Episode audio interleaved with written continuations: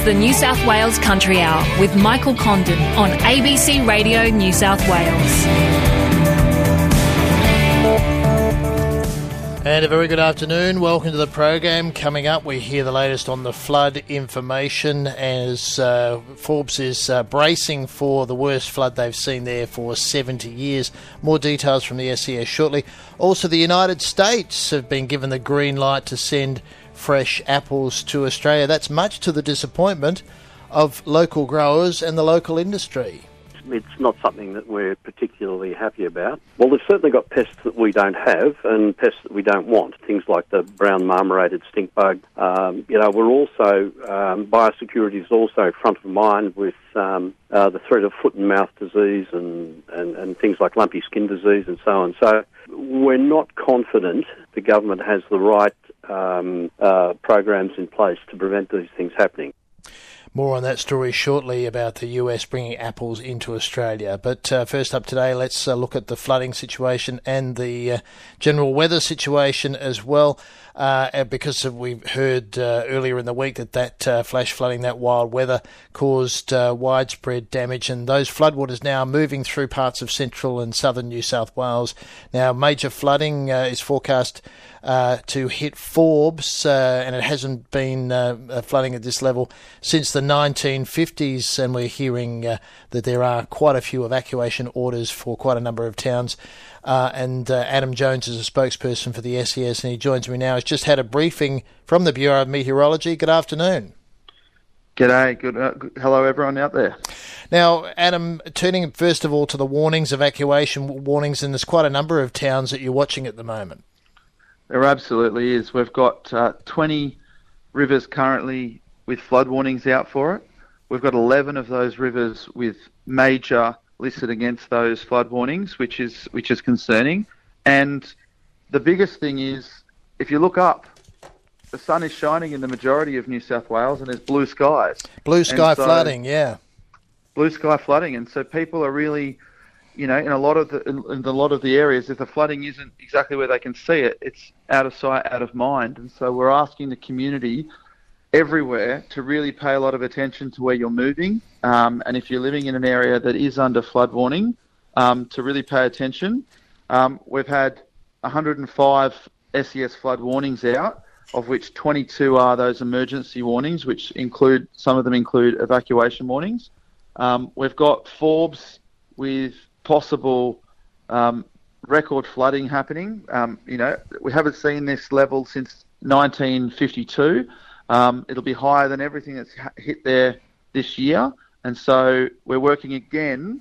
I say again, and we're going to use that word a few times during this this little chat with that community um, to prepare themselves this year um, for another set of flooding. And if you're if you're in Forbes um, by 4 p.m. Um, this afternoon, we're asking everyone to evacuate uh, in the areas. And everything we say here um, with the warnings, we're asking you to go to the New South Wales SES website and it's really interactive. You can click on, and with all of the warnings we have are based on communities, and so people can click on it and actually find out. You know, you listen to a radio interview and you hear a time or you hear something, and what was it? Jump on there, and it'll tell you exactly what's happening for your community and where you are or where you're going possibly, or where your loved ones are, so you can see what's happening in those areas, and they're, they're kept up to date. And there are some evacuation centres that are opening as well. I mean, last time people didn't evacuate; they didn't move to the evacuation centres. You're thinking that uh, this time there'll be more water around. There's more risk of flooding. Yeah, it's it's difficult. Um, you know, when you've been flooded a few times in a row, mm. um, you know, you get a bit complacent. And we're out there, we're door knocking, working with our partner agencies in town to make sure that we can we can get the message out there and get people to safety. Uh, we don't put out evacuation warnings lightly at all. We are fully aware of the impact that that has, uh, and so we're asking everyone if you're in an area that is uh, under an evacuation order to actually make sure you get in there. If there's a, a, a emergency warning with an evacuation product listed there, get out. Um, whenever we put an evacuation instructions for an area, we always open an emergency evacuation centre.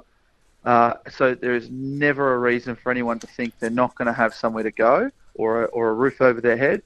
But as the Aussie spirit is, we all want to reach out and help. So, you know, as, as we just talked about Forbes, but we're going to talk about Gunnedah, we're going to talk about Wagga as well. That's right. So there's quite a number of Yeah. centres. Walgett as well, too, that's on Yep. the, under the microscope. So there's uh, microscope. So there's quite a number of towns right across New South Wales. And so if you're in one of these areas and you know someone who's going to be affected and you want to help, the best thing you can do, if it's appropriate to do so, is to offer someone in those areas somewhere to stay. Um, there's nothing more comforting than going to a friend or family's house. Uh, you know, a evacuation centre is more than adequate, but there is something about also chipping in and helping. Uh, the other thing you can do is to make sure that you're not you know, going into these areas and tourist, you know, we get disaster tourists. We're making sure people aren't going out there um, when they're driving around, going around road closed signs, checking live traffic, checking the local council website, and never drive through floodwater. You don't know what's under it. That's right. So and a lot of those really difficult. A lot of those roads have been washed away. You wouldn't know because there's floodwater over them. Infrastructure of bridges is under question in some parts as well. And we're hearing a lot of farm properties and uh, river frontage uh, on uh, certain farms now underwater, crops underwater, so uh, the damage bill mounting. Now, what's the latest from the BoM saying about the weather? Are we going to see a bit of a reprieve on the rain? Yeah, so they're saying settled conditions over the next couple of days. Um, there will still be some showers around, um, you know, in the whole state, but predominantly we're talking settled conditions at least for the next couple of days. But possibly on Monday, um, we might see some some uh, small isolated thunderstorms uh, coming back. Um, but at least for a little while, we're going to have, as we keep saying, blue sky floods. But we're asking the community not to be complacent. Um, we, we said Walgett before, that's been isolated. Uh, Gunnedah is again, um, I think it's the fifth time um, Gunnedah is going to be uh, uh, flooded, and that'll that'll hit the same peak as it did earlier this week, um, earlier last week, sorry. Uh, then we're going down to Wagga, and we, you know, that all of northern Wagga um, has products out for it to uh, give people warnings of um, emergency warnings there. Um, anyone outside the levee has been asked to evacuate, and anyone in that North Wagga area um, has also been asked to evacuate. So it's really important to keep looking there. And then if we go down to uh, Moama, which everyone will know from Echuca Moama um, on the Murray, and we're working really closely with Vic SES and the cross-border commissioner there to make sure we're working hand in glove. Um, but there's still emergency evacuation warnings out for those areas there, and it's really important that across the whole state we're paying attention to what's happening and making sure that we're making safe, right decisions. We've had 15 flood rescues in the last 24 hours during this blue sky um, moment, um, and so it is something that we can all get into. No one, no one thinks to themselves, "Oh, I'm, gonna, I'm not going to make it through this, but I'm going to drive through anyway." Everyone thinks when they get to a flooded road they're going to get through, and so we're asking everyone: do not drive through floodwater. You don't know what's under it, and you're damaging the road. Adam Jones, thanks for your time on the program today. Really appreciate it. Stay safe, everyone. It's coming up to a quarter past 12 here on the Country Hour. Now, our reporter Hamish Cole is in Forbes this afternoon, and he joins me now. Good afternoon, Hamish. What are the conditions like in Forbes at the moment? Good afternoon, Michael. Yeah, I'm just standing in front of Lake Forbes in the in town, and the we've seen. You know, this is the, the largest flooding we've really seen since we've been here in the last couple of when we've been here in the last couple of months. So, people are starting to really uh, up their preparation. We were just down at the sandbagging station, just near the SES. Dozens of cars there with their trailers picking up those sandbags as they prepare for the, the major flooding, the record flooding that is expected to arrive. It's been the time of that's been pushed back to Friday evening slash Saturday morning. So. Uh, it's expected to hit about 10.8 meters uh, tomorrow. Currently, it's at 10.45 meters, the, the flood level at the Forbes Iron Bridge, which is uh, still very high, close to that major flood level of 10.55 meters, which it is expected to hit sometime this afternoon. Okay, and uh, what are you hearing from the locals?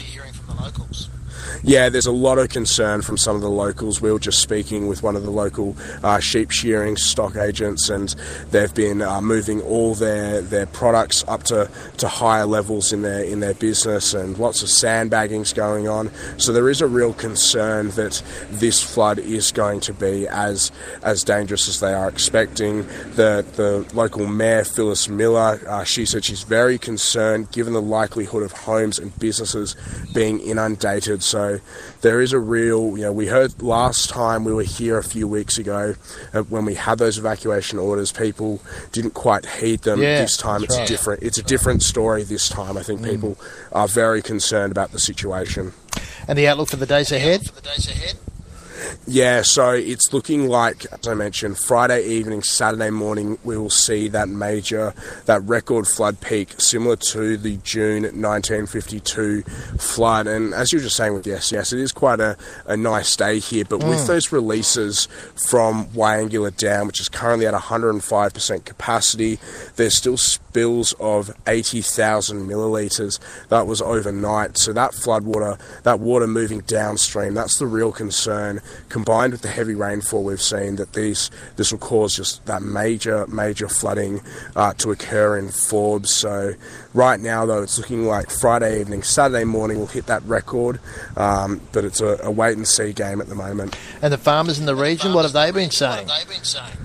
Yeah, you know, this is an area uh, we were here a few months ago, Michael. That was when we were talking about those those floods and the heavy rainfall, and it's just been another hit to them. So there is just a real feeling that of desperation and and frustration with this situation. Uh, today, there's the an operation going on with the between the LLS and a few SES crews to try airlift uh, 1,000 ewes and lambs, as we heard yesterday. That's ongoing today. Uh, we're not too sure what the how that is, uh, how that operation is going at the moment, but that kind of just shows the, the level of flooding that we're seeing here, with a lot of paddocks uh, underwater, with those you know great cropping area that is here, lots of canola, lots of wheat. Uh, as it's just started to, to rain again, as I said, it was quite nice conditions. So uh, yeah, it's it's looking like going to be another tough couple of days for farmers in the area. Hamish Cole, we appreciate your time. Thanks for having me, Michael. It's 17 past 12 on the country hour. Well, more on that preparation and anxiety from the community in Forbes. Phyllis Miller, just uh, Hamish was just talking about it there. Phyllis Miller is the mayor of Forbes, and she's speaking here to the ABC's Alex James. there There is, and, and people, we've got a pretty resilient community. Everyone helps each other, and um, we're all nervous. Uh, uh, anyone that said they weren't uh, would not be telling the truth because it's untethered waters for a lot of us that are now in leadership in the community uh, that have not been through this before. So uh, uh, we're depending on all of the science, we're depending on all of the um, advice we get, and hopefully we come out the other end. And so long as no one loses their life, we can always put infrastructure back. How prepared is Forbes, Phyllis? I mean, Forbes is generally a pretty uh, flood knowledgeable town. Uh, I mean, it was just three weeks ago we were having definitely not the same conversation, but a but a similar one. How prepared are they for this? We're very prepared. We've been doing sandbags since the beginning of August.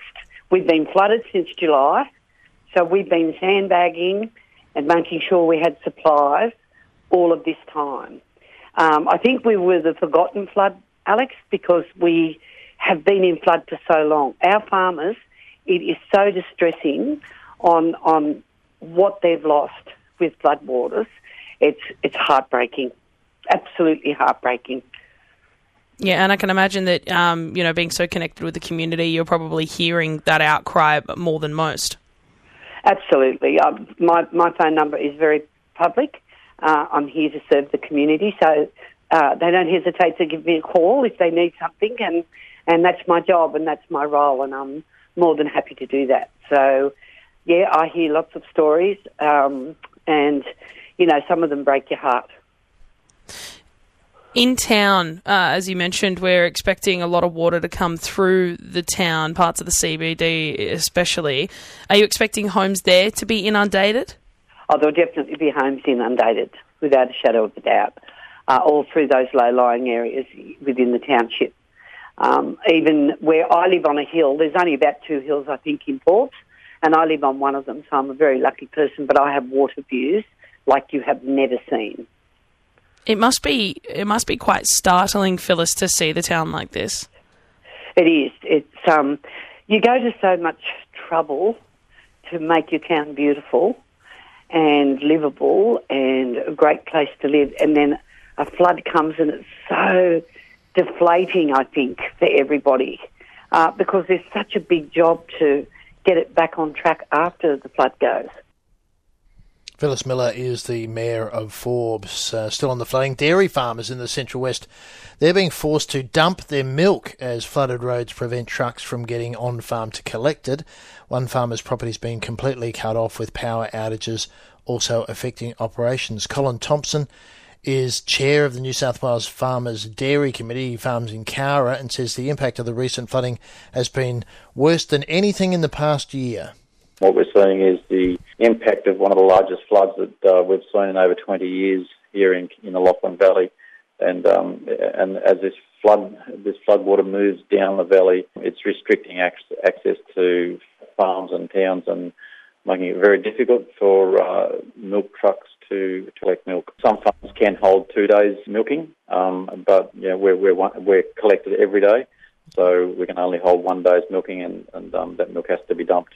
And what kind of a financial hit is it for dairy operations for a farmer to have to dump their milk like this? It can be significant depending on how long they have to dump it and how soon they can get uh, tanker access uh, back on the farm. But uh, we saw a similar situation actually last November, and uh, processors have worked with farmers and, and, helped them out in that regard, and uh, hopefully that help will continue to come. And when did uh, road access start becoming a problem like this? In this particular flood event, it's uh, it's only happened from this morning, um, so we weren't able to uh, have tanker access this morning, and we expect that will continue for the next three or four days. But further down the river, downstream, um, that uh, it could go out to two or three weeks, uh, just depending on how long this flood takes to to move move downstream. There's a longer impact here of ruined crops and food supply, and, and that's going to be quite critical in the months to come. This is spring is when we grow our food, it's when we conserve hay and silage and, and, and harvest grain, and, and there's a lot of crops being ruined over the last couple of days. And uh, I hear there's been power outages as well. How serious of a problem is that? Yeah, uh, it's it's certainly quite significant if uh, if the farm doesn't have their own uh, power source or generator. Um, most farms do have generators, but I believe there has been a farm that uh, has a significant power outage and, and, didn't have a generator. So it's not only uh, for milk storage and cooling, but it's also to be able to milk the cows and feed the cows. So that, that is quite a significant problem. Colin Thompson is a Cowra dairy, dairy farmer and chair of New South Wales Farmers Dairy Committee. It's 23 minutes past 12. Well, let's head to Victoria now, where damage in the area around Echuca is starting to become more apparent as the floodwaters slowly start to recede. Kate Burke is a former agronomist and agricultural researcher who lives in Moama. She spoke to our reporter Luke Radford on a tour of the affected areas. Our landscape here is really diverse. So we've got sort of creek systems that run through irrigation areas. We've got flat, you know, border check irrigation areas, and then we've got Broadacre as well. And so on our left for the moment, we're driving alongside a, one of the larger irrigation channels, and then on the right, we've got Broadacre wheat crops. So it really goes from a um, you know, all the way from south of Elmore to north of um, Moama, and it's heading up towards Deniliquin. To the west, it goes all the way over past Kerrang, and to the east it um, goes east of Shepparton. So it's just a mammoth event, really. And in terms of the impacts on the actual, I mean, we, have seen broadacre crops this morning that have been properly flattened, and that's that's game over. But really, for a lot of these other crops, it's going to be the long game that's going to be the interesting thing to keep an eye on, isn't it? Yeah, that's right. It'll be, depend on how how long they sit in, in water or whether the water can get away from, from individual crops. And it, every farm is different, and I guess that's the message. I'm really cautious about generalising because you only have to go a little bit further west into the Mallee and the Wimmera, there's there's water over there too, but there's still some terrific looking crops with great potential. And even around here, the the potential of the crops that will survive and be harvested is probably double what they normally would be. So for some individuals, you know, the the good stuff will override the bad stuff, and then for some really unlucky individuals who just happen to be farming in the lower spots, you know, they'll, they'll have some huge financial impact. So it, it's definitely not a one size fits all situation. And in terms of the the financial impacts, I mean, it's it's hard to say what that looks like because, as you mentioned, it's so individual in so many ways. But especially with, with what we've seen this year with the, the high impact of, of these input costs that have just gone through the roof. I mean, I, again, I hate to ask you to generalise, but what kind of impact you, are you expecting to see at least? Well, I guess the first impact on that is just the mental impact. I, know they've spent 30 to 40% more than normal. They've been chasing a yield potential that's double normal. And now we've got this horrendous wait of four to six weeks to see what the outcome will be. And and that's going to be a, a really challenging time. Kate Burke from Think Agri, a former agricultural researcher and agronomist, speaking there with Luke Radford. It's 26 past 12. You're listening to the Country Hour on ABC Radio New South Wales.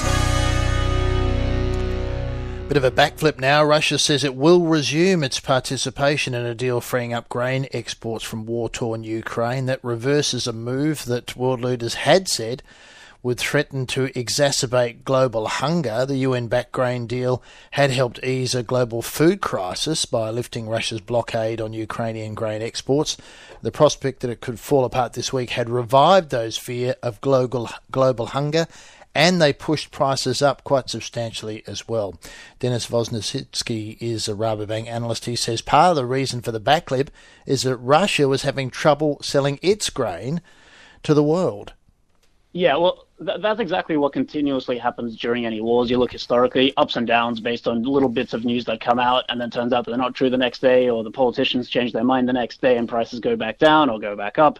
Uh, in terms of a bit of a rerun of what happened, uh, so we had the grain deal in place since late August, so that's when they signed it. Grain exports actually went to pretty lofty levels, uh, even compared to last year. So in October, the first two weeks of October, uh, wheat, barley, and corn exports nearly reached the same amount as they were at this time last year before the the war actually ever uh, started.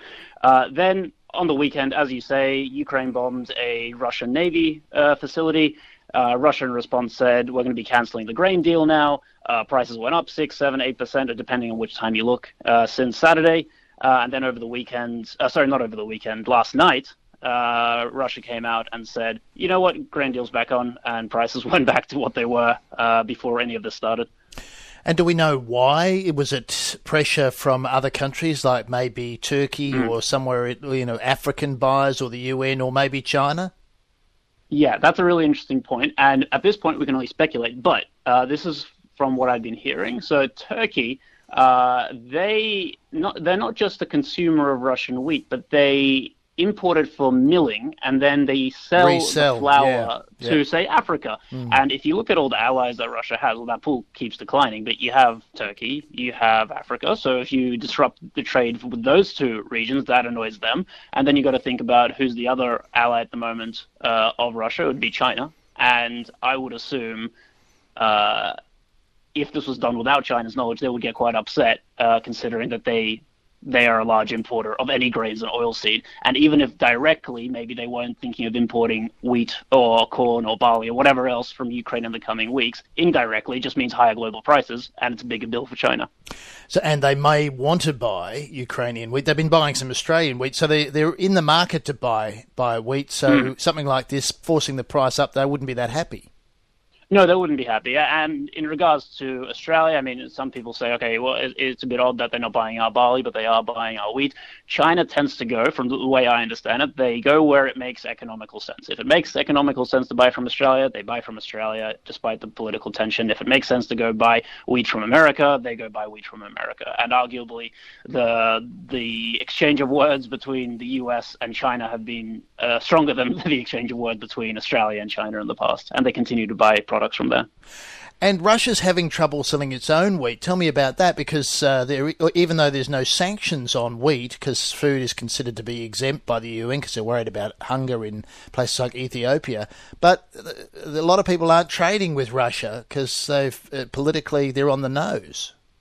Well, yeah, that's another interesting one. So uh, officially, Russia said the reason they cancelled the grain deal for those few days, or, back, or started backpedaling on it, uh, was because of the attack on their navy facility. But there's also talk about the fact that even though they have a large crop, they're struggling to export it, which to me isn't such a big surprise because, uh, I mean, you attack a country uh, so visually, globally, and an ally of the West, and then you're surprised that Western uh, Western companies or Western private industry doesn't want to deal as much with you anymore. I don't think that's a surprise, uh, but it is limiting their exportability, and that's I think definitely something that would have been part of the negotiations over the last couple of days of maybe changing the deal in some way. Maybe they were saying they can't get the insurance they need, uh, they can't export as much as they preferably want. So they said even though the sanctions weren't officially in anything food or fertilizer related, uh, the lack there was a a lacking or reduced engagement between Western industry and Russia, which is not surprising uh, ever since the war started.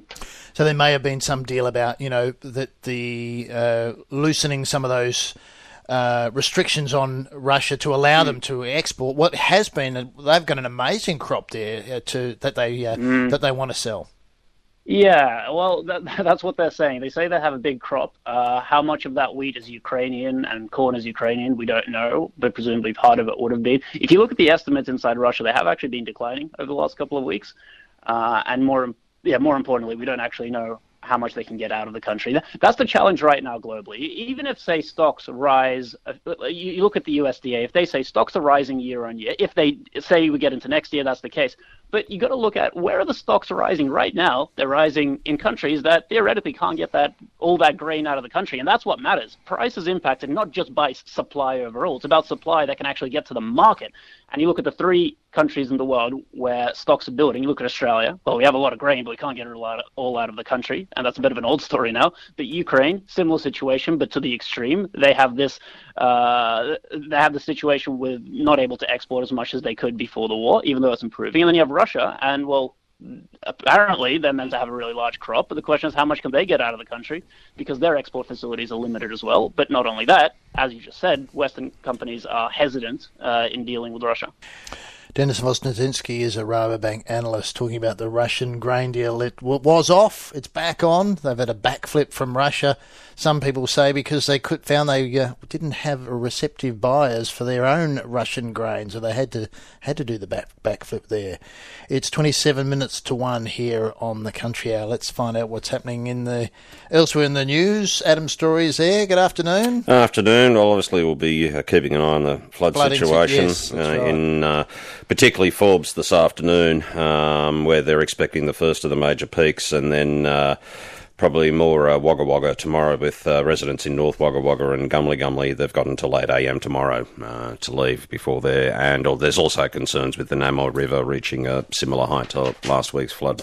With Gunnedah and Walgett and various other yeah. towns in that region as well. So, yeah, flooding just about everywhere. Everywhere, mm. yeah. So we have our team in place, which will keep us up to date. Mm. Uh, the federal government is demanding answers from Australia Post and NBN Co to explain why executives were paid bonuses worth tens of millions of dollars. Uh, the Communications Minister Michelle Rowland has written to both organisations asking them to justify how it's a good use of uh, taxpayers' money. But it wasn't watches this time. It wasn't watches. It was actual good old fashioned moolah. Moolah cash, coin. Uh, speaking of coin, the anti-money, laund- uh, anti-money laundering watchdog has launched investigations into two of the nation's biggest online sports betting companies over money laundering concerns.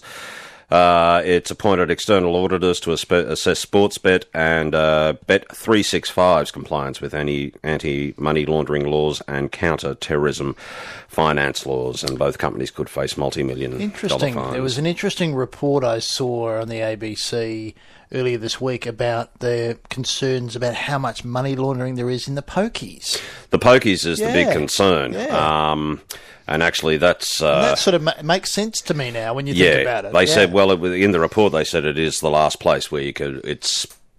It's it, it is actually cash going Mm, through mm. through the system right, yeah. um, and undetected. Yeah, Um, and completely undetected. Yeah, I. Mean, I mean, you have you would have video surveillance, but I mean, Yeah. that's not going to be necessarily very helpful. So Dominic Perrottet, he's under pressure to introduce this uh, gaming card, Mm. um, which the independents want. Uh, he says the legislation for the gambling reforms won't be debated uh, this year, but they will be before the election. Right. But uh, he has stopped short of saying what the plans are. Mm. Um, so we'll and see. of course, Yeah. then you get- the backlash from the clubs because they rely on the pokey money. So Absolutely, Mm. yeah, yeah. Uh, overseas, North Korea's. Uh, well, the Kim Jong Un's playing with his toys again. He's fired more ballistic missiles, including one that triggered an alert for residents in parts of central and northern Japan. Uh, and that's the they uh, launched about ten towards uh, South Korea uh, yesterday. Um, actually, I've just to correct that. Twenty-three missiles as Oh, of today, right. uh, including one that landed off uh, South Korea's coast for the first time. So these sort of things usually land in no man's land, but uh, this one's actually come a bit uh, bit close to home. And in other military news, Australia is going to replace and double the size of its aging fleet of American-made military cargo aircraft. It signed a $10 billion deal with the US, uh, and the US has approved the uh, sale of two dozen C-130 planes and related equipment, which would replace the RAAF's existing 12 Hercules aircraft. Mm. So, who have served us well Oh yeah, in the past. many many years. Yeah. Well, they World uh, World War Two vintage, aren't they? Yeah, yeah, yeah. It's, uh, End of an era for the old uh, the the Hercs. That's right. Yes, the biggest plane in the, the it is the largest plane, I think. Oh, is uh, as far as uh, military plane? size? No, I think. It's Oh, the just generally. Plane just generally. Yeah, Yeah, okay. Hercules. Yeah, yeah. Bigger than the A380. yeah, I think so. Yeah, yeah, and it, well, it's all cargo, of course, Yeah. but it's huge. Mm. Yeah. All right, thanks for that, Adam. That's me lot. Okay, we'll talk to you All later. We'll be listening at one o'clock. It's uh, 23 minutes to one here on the country. Let's find out what's happening with the weather details. Jordan Notara at the Bureau. Good afternoon. Yes, good afternoon, Michael. So we're seeing a reprieve, as we just heard from the SES. So a reprieve for a few days in terms of rain. That's good, but that hasn't stopped the flooding, of course. Yeah, we've been seeing generally quite winter-like conditions across the state over the last couple of days. Obviously, with that snow a few days back around the higher parts, and again, clear skies today, leading to some quite cool mornings in many areas. With Tamworth getting down to a couple of degrees this morning and breaking its um, November record as well. As for the remainder of the day, we are going to see a couple of light showers around parts of the southern ranges and slopes, but it is going to be very light and on the order of a couple of millimetres isolated here or there. As we get towards Friday, we are going to start to see some winds start to tend more onshore, so we are going to see some coastal showers up and down central and northern parts of the coastline through Friday. More of that's going to follow as we get towards Saturday, with potentially a couple of storms around the far northeast corner. But we are looking at, again, some more isolated totals that may be obviously in the order of around 5 to 10 millimetres, but again, nothing significant at this stage over the long term. The next stage we're going to be looking at for the inland areas, we're going to start to see a trough developing as we get towards the later part of Sunday, starting to edge further towards eastern parts, inland areas as we head towards Monday and Tuesday. And that's going to start to see some more isolated turtles It may see some higher pockets here or there, but again, it is going to be more isolated turtles and not more widespread that we've been seeing in past systems that have been moving through. And at the moment, still major flood warnings on a number of inland rivers, or most of the inland rivers by the looks of things. Correct. So we've got 10 major flood warnings current from the Bureau. Obviously, a very large number of evacuation warnings been issued by the State Emergency Service. Uh, the latest observations are at 10.49 metres at Iron Bridge at Forbes, and we're anticipating that to continue to increase, reaching major flooding later in the day. So 10.55 being the major flood level, and then anticipating the potential for it reaching 10.8 metres as we head into Saturday um, from Friday, with that potential again of breaking our um, all-time record for that site back from June 1952, and that's again leading to widespread uh, major flooding impacts across the Forbes area, and that's going to be flowing downstream and seeing some additional peaks as we start to see a um, number of different floodwaters combining together and flowing further downstream. Yeah, that's right, because the 52 flood set records a number of towns down the Lachlan River, didn't it, as a result, when that, when that happened in 52? Correct. So downstream down to Condobolin, further downstream again to Euabalong. We've basically got a number of sites we're obviously looking at very similar impacts to the 1952 um, June flood down through the Lachlan. Um, so there is going to be again a, a continuing focus that we want the community to continue to listen to community radio and obviously advise from the state emergency service as we have these quite significant and quite uh, notable flooding occurring. Obviously, noting that we have seen significant flooding in the past weeks and months, but this is going to be one that is quite notable as we go through the next few days. Yeah, indeed. Okay, and uh, when might there be? So there's a bit of a reprieve, but there is there any any more rain systems on the horizon in the next seven days? Not necessarily rain systems that we can say. There's definitely obviously impacts well, that's we've been good. seeing yeah, so we are starting to see some moisture come back in. As I noted, we are starting to see those winds tend back towards the easterlies. That's not great news typically, obviously, for starting to see some more widespread showers form and potentially some more widespread storms. Nothing at the moment has got any confidence to say exactly which day that's going to occur, but there is, as we get towards the next week, going to be, a, a, I guess, a renewed focus that we're going to have to go back towards the forecast as we go day by day to start to see when that day is going to be, as we are in our modelling still indicating a, a generally wetter than average um, month as a whole, and obviously knowing that we've got those climate factors in the background that are going to lead towards the chances that we are going to see more rain across the state they haven't changed, so they're still there. Those climate factors of uh, wetter than average going into January still. Correct. Even if you have a look onto the Bureau's website, obviously we have daily updates to our um, weekly and fortnightly updates to our um, climate climate modelling. Uh, it does paint the picture of potentially a, still a wetter than typical November into the coming weeks. Jordan, thanks for that. Catch you later, Michael. Jordan Notara at the Bureau there, 19 minutes to 1. Well, uh, to the flooding in the states south now. We are just talking about there with the Bureau. Uh, the Emergency Services Minister, Steph Cooke, was uh, speaking a short time ago at Wagga Wagga. Whilst we are starting to see blue skies emerge, which is very pleasing, and we will see uh, easing weather conditions over the next few days, uh, the flooding risk is very, very high at the moment. Many of our river systems are in significant flood, particularly the Lachlan, the Murrumbidgee, uh, and the Murray. So, in relation to Forbes, uh, we are anticipating uh, record floods uh, to move through that community. There are evacuation orders in place. Um, impacting five to six hundred uh, people, uh, and their evacuation order is to take effect by 4 pm today. We also have evacuation orders in place uh, for the entire suburb of North Wagga, uh, and we are encouraging uh, um, people, uh, residents in both of those communities. Uh, please don't leave it to the last minute to evacuate. We do put those timelines uh, on the evacuation, but we would like you to move sooner rather than later. such is the risk that we believe is presented to your community at the moment. Uh, so, as I've indicated, the main uh, areas of concern are definitely Forbes. We also saw overnight um, a, a, a, an evacuation order for Gunnedah, of course. Um, that community has experienced seven or eight floods now in the last few months. Down here in Wagga, this is the, the fourth peak to come through since August. Uh, I appreciate that communities right across uh, the central and southern New South Wales are exhausted.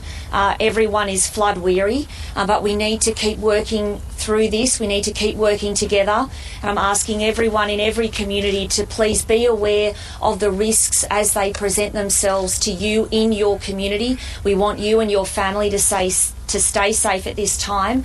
Also encouraging people once again or asking people, imploring people, please do not drive through floodwaters. Uh, we continue to respond uh, to flood rescues uh, night and day at present, uh, and that's disappointing in a lot of ways because we've been putting this messaging out now for months. Um, our rivers uh, tend to rise very quickly because the ground is saturated, uh, and we are continuing to see peaks roll through the system, even though there isn't water falling from the sky at the moment. Um, I think on that note, I might just give a, a, a brief update in relation to the clean-up efforts in Cootamundra, which was um, badly impacted by thunderstorms and flash flooding on Monday. Um, the SES, uh, supported by Fire Rescue New South Wales and other emergency services organisations, have now completed um, the vast majority of rapid damage assessments in that community. Um, we've had 37 properties um, identified as being damaged, and 23 of those are not uh, habitable. I had the opportunity to tour the town yesterday with uh, Mayor Charlie Sheahan, having a look at the damage uh, to people's homes, meeting with those residents, and also inspecting the damage done to uh, council and local infrastructure. So we will continue working with the federal government in relation to uh, support measures for both councils, for primary producers, of course, who have continued to be impacted by this latest event, not to mention the events that have occurred earlier in this year. Uh, and we will continue to work together to provide that very, very necessary support.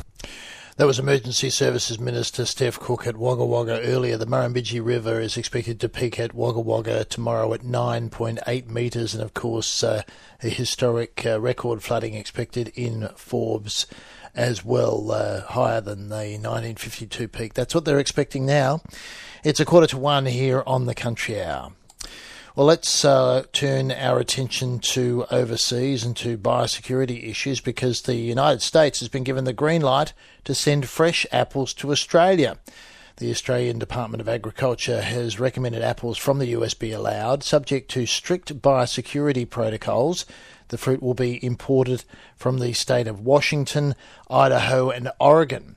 Batlow apple grower Greg Mouat, who's been in the industry for almost 40 years and he's a New South Wales Director of Apple and Pear Australia Limited, is not only worried about the biosecurity risk US apples would pose, but also the impact of oversupply will have here.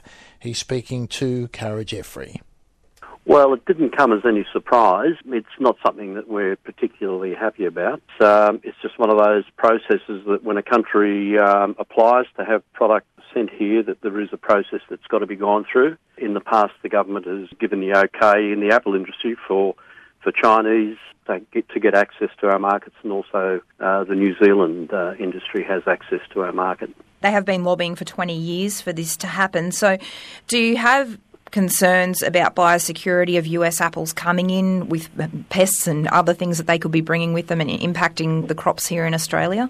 Well, they've certainly got pests that we don't have and pests that we don't want. Things like the brown marmorated stink bug. Um, you know, we're also, um, biosecurity is also front of mind with um, uh, the threat of foot and mouth disease and, and, and things like lumpy skin disease and so on. So we're not confident uh, that the, the government has the right um, uh, programs in place to prevent these things happening. Uh, you know, we, we, we don't want uh, fire blight, uh, which is which is a major um, disease in, in pome fruit in uh, in the US, and it's also a major disease in in um, in New Zealand. So, but uh, uh, Australia is one of the fr- uh, one of the few countries in the world that doesn't have either of those diseases. So, you know, the biosecurity has got to be rock solid, and the government's we've got to be right on its its mark to um, you know, to stop these diseases entering the country. In terms of consultation for the uh, imports coming in from the US, do you feel that there has been enough consultation with uh, grower bodies on this? Oh, look, I think that there has been consultation going on between our peak industry body, which is APAL, uh, and the government. That that continues to happen. Uh, the, the the biggest issue now for the government is to make sure that the protocols that they have in place to keep these potential diseases out uh, are strong enough. Uh, again, we, we just don't want any risk whatsoever. I mean, you can't have nil risk, but you've, you've got to have programs in place that will absolutely limit uh, to a very, very high degree any possibility uh, these um, diseases will, will take hold in Australia. Do any apples from Australia do they get exported to the US? Is it is it a situation where it's um, yeah a back and forth arrangement now?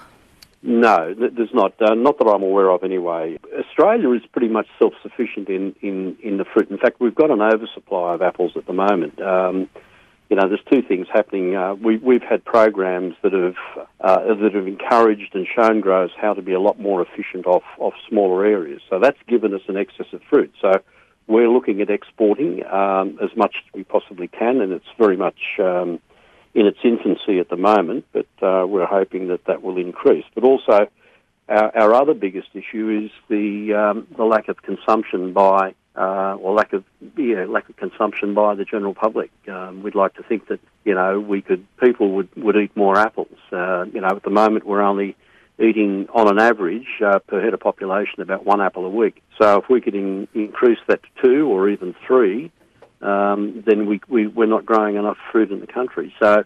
You know, they're, they're only small numbers when you say over a week, but uh, as a whole, it has a huge um, impact on on um, on our production. With that oversupply, with the US fruit coming in, will that just drive down prices when the market could be potentially flooded with locally grown apples and then you've got the imports? Is Are there concerns already from growers now that the price will come down? Well, there is. Uh, I mean, at the moment, um, supermarkets are putting the pressure right back on um, growers to be a lot more efficient and um, and be providing product at a, at a lower price. But but right now, a, a lot of sales are below the cost of production. So there's pressure now on the industry, um, and any any added added pressure or any added uh, volume that comes onto the market is just going to increase that pressure. Now, you know, you've got to remember that we're we're very much a high cost production area with our with our cost of wages and, and, and things like that. You know, we're the we're the highest cost producers in the world. So um, America, New Zealand, uh, Chile, uh, all the major growing, uh, even Europe, um, all the major growing regions are producing uh, their apples uh, a lot less than what we are. So it's very difficult for, for us as growers to be able to be competitive um, in the export markets. The only way we really can is by producing an extremely high quality um, product that goes into the premium market. So it, that's difficult. So with stuff coming into the country, it's only going to um, exacerbate the pain for, for that growers are currently going through, um, and it, will do nothing for our industry. Batlow apple grower Greg Mouat talking there to Cara Jeffery.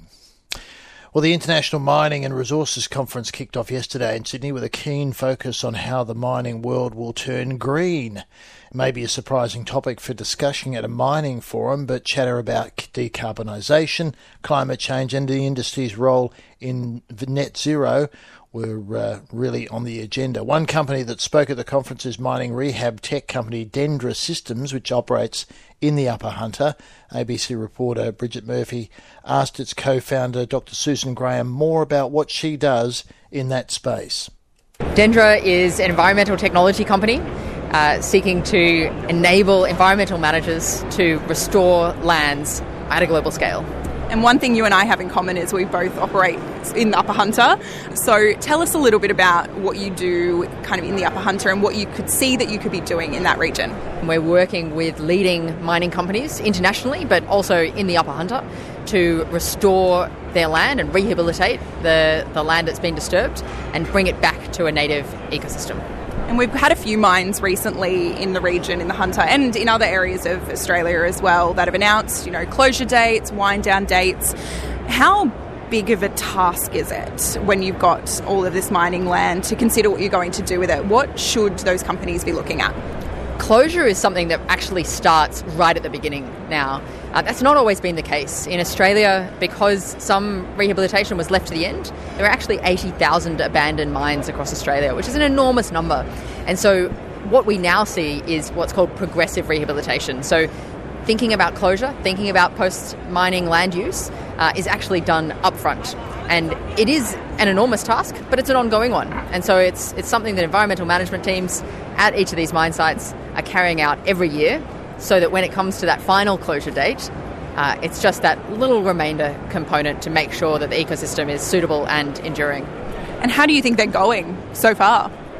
Well, you know, we capture huge amounts of data across a number of different mine sites, and the the thing is, is that ecosystem restoration is really challenging. There are so many threats to restoring an ecosystem, and particularly in those early five to ten years, first five to ten years of, of restoring a site. There are invasive species that are out there to smother all the natives that have been seeded. Erosion every time it rains can tear away the soil. So it really is very, very challenging. And uh, some sites face uh, more challenges than others.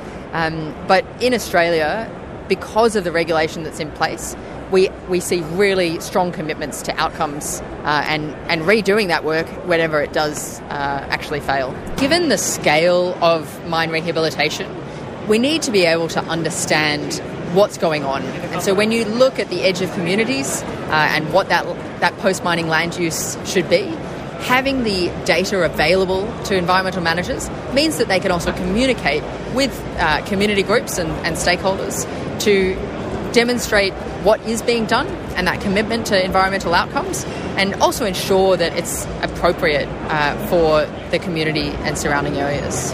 And you're also looking overseas, not just in the Hunter and in Australia. Um, how do you see this kind of coming on a global scale?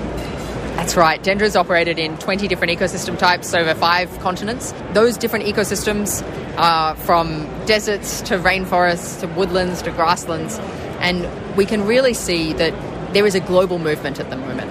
Um, and the, the trends that are happening at a global scale are uh, fairly devastating in terms of environmental impact, whether that's increasing carbon dioxide in the atmosphere or the loss of species 10 times higher than it's been for the last 10 million years.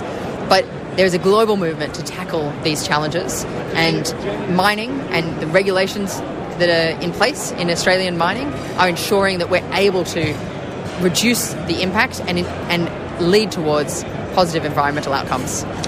That's land rehabilitation expert Dr. Susan Graham speaking there to Bridget Murphy.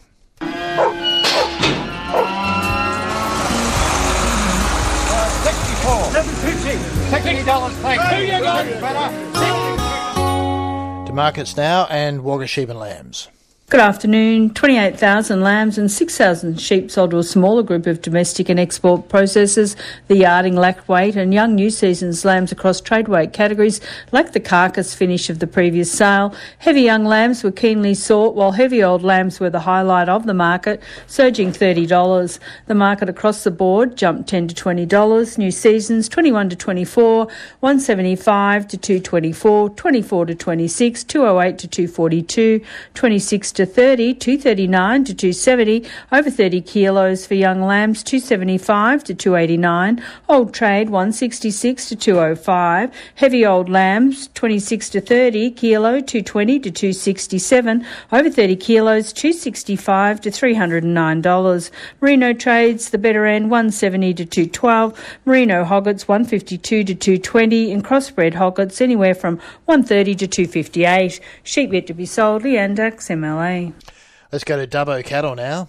Good afternoon. There are approximately 1,547 cattle penned at Dubbo. Quality was mixed with the younger cattle suiting uh, processors, feeders, and restockers, and there was more Bos indicus cattle and crossbred cattle. Also, another good selection of cows in the market, a limited number of growing steers, and some well presented growing heifers. Price overall for unchanged, a few cents cheaper on the trade cattle. Feeder steers sold to an easy trend at 10 cents easy. Good quality heifer feeders sold close to equal. Some of the plainer cattle, feeders and restockers sold from 10 to 20 cents cheaper in places. Cows and the growing cattle were from unchanged to 5 cents kilogram easier. Bulls firm on last week. A good quality vealers to the trade made from 520 to 565 cents. Restockers paying most from 555 to 656 cents and up to 750 cents for light steers. Prime yielding heifers made from 460 to 550 cents. Feeders paid most between 480 to 546 cents. Prime yielding steers sold from 526 to 587 cents. The feeders mainly paid from 470 to 570 cents. Restockers and feeders also paid from 553 to 642 cents for lighter weight yielding steers. Grown heifers with cover made from 420 to 480 cents. Grown heifers sold from 420 to 508 cents as the feed is paid to 508 cents a kilogram. Heavy cows made from 381 to 429 cents. Bulls sold from sold to 382 cents. This has been Tim Delay reported the MLA Dubbo. Let's go to Yass cattle now. Good afternoon. There was a reduced offering of only 242 head. The quality was fair to good and yearlings were best supplied. Grown heifers were also well represented, while vealers and grown steers were limited. 56 the most the heavy four-score cows were penned. The market sold to a firm to slightly cheaper trend. The few weaners to restock 480 to 534. Medium weight feeder steers eased 3 cents, 520 to 560. The heavyweights lost 4 cents, 462 to 478. Feeder heifers were firm, with most selling between 470 and 510. Heavy trade steers 500 to 530. Grown heifers were firm to feed and 10 cents dearer to process, and most ranged between 460 and 481. Prime grown steers 475 to 482. Heavy cows were 5 to 8 cents cheaper with less competition, 360 to 408, and the best price bull reached 360. And this has been Graham Richard. Thanks, Graham. You're listening to the New South Wales Country Hour. Reminder, of course, to stay listening to ABC Local Radio about the flooding information. Uh, evacuation orders uh, available uh, at the moment in terms of towns like Forbes and also parts of Wagga as well, and uh, Gunnedah and Walgett. So uh, check out the latest information on the SES website. And as I said, keep listening to ABC Local Radio. It's coming up to news time, one o'clock.